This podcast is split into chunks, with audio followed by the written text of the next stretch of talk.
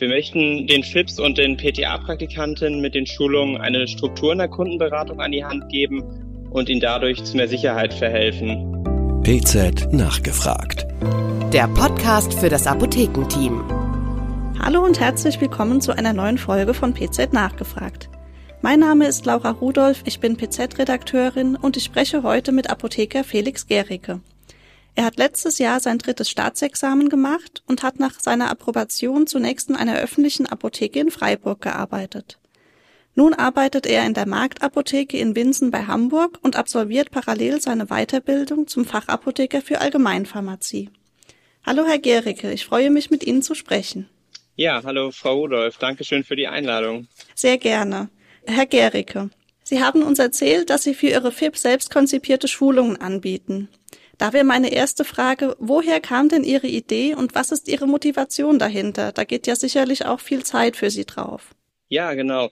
Also in erster Linie geht es darum, Begeisterung für die Arbeit in der Offizin zu wecken und unseren Praktikantinnen und Praktikanten den Start in der Apotheke wirklich so einfach wie möglich zu machen.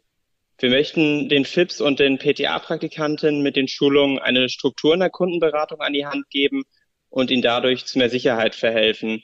Dadurch erhöht sich dann für uns einerseits die Beratungsqualität in der Apotheke und für die FIPS kommen schneller Erfolgserlebnisse und die Kundenberatung macht einfach auch noch mehr Spaß. Und ein übergeordnetes Ziel ist natürlich auch die Nachwuchsgewinnung. Der Plan ist es, die Zusammenarbeit mit unseren Praktikanten und Praktikanten langfristig nach der Ausbildung fortzuführen. Ja, wie läuft denn so eine Schulung überhaupt ab? Ja, äh, genau. Also zu Beginn der Woche machen wir es so, dass wir unseren Praktikanten und Praktikantinnen die Schulungsunterlagen dann zu bestimmten Beratungsthemen verteilen, also zum Beispiel jetzt zu Husten oder Schnupfen im Herbst.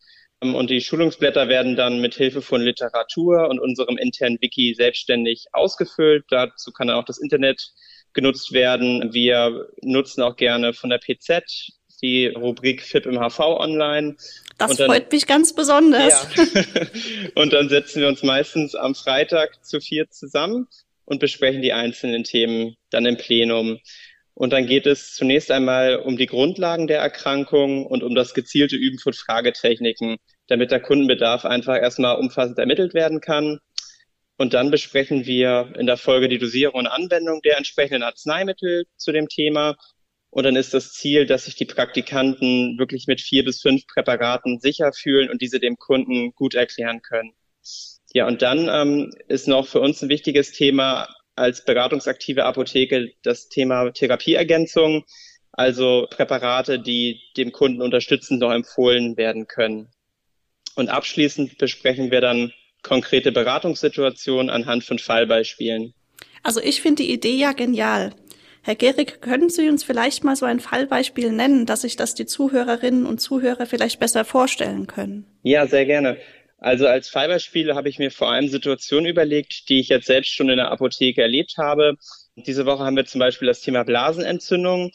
Und da habe ich mir jetzt einen Fall überlegt, wo es um eine 40-jährige Rezeptkundin geht, die Phosphomycin verordnet bekommen hat und sich über wiederkehrende Blasenentzündung im Kundengespräch beklagt.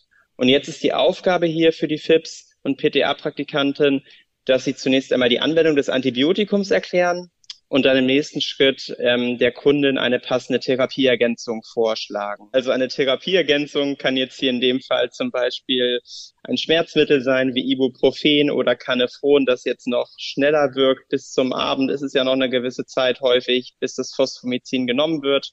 Und das ist dann jetzt die Aufgabe der FIPS, hier eine Therapieergänzung noch vorzuschlagen. Ja, und dann gehen wir jetzt zum Abschluss einmal die Leitlinie zur Blasenentzündung zusammen durch. Was wir außerdem noch gern in den Fallbeispielen besprechen, sind die Bewertung von Interaktionen anhand eben von Kunden, die vor uns stehen. Und da besprechen wir dann, ob mit der Arztpraxis jetzt Kontakt aufgenommen werden sollte oder ob es sich hier um einen Overalert in der, ab der Datenbank handelt.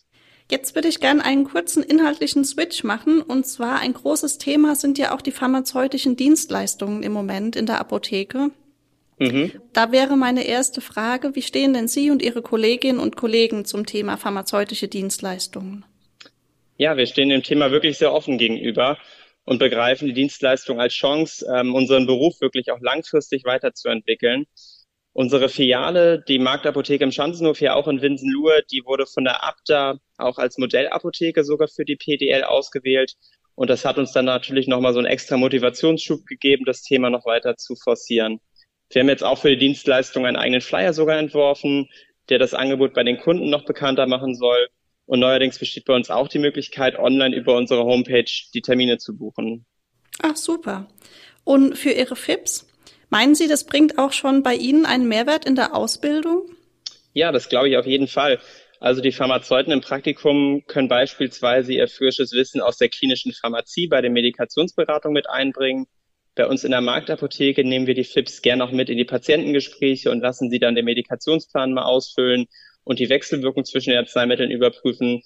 Und dann wird natürlich auch den Approbierten wirklich durch die FIPS schon Arbeit abgenommen und es entsteht eine Win-Win-Situation. Einerseits können eben die FIPS von der Erfahrung der Approbierten profitieren und umgekehrt gelangt auch frisches universitäres Wissen zu uns in die Apotheke. Ein großes Problem in der Apotheke ist ja auch der Nachwuchsmangel. Sie sind selbst junger Apotheker und können Sie uns Tipps geben, wie man die öffentliche Apotheke vielleicht attraktiver machen könnte für junge Approbierte? Ja, aus meiner Sicht können hier die neuen Dienstleistungen wirklich eine zentrale Rolle spielen. Also die Arbeit in der Offizin wird ja dadurch wirklich pharmazeutischer wieder und es kann mehr Wissen aus dem Studium angewendet werden, wie zum Beispiel aus der Pharmakologie oder der klinischen Pharmazie.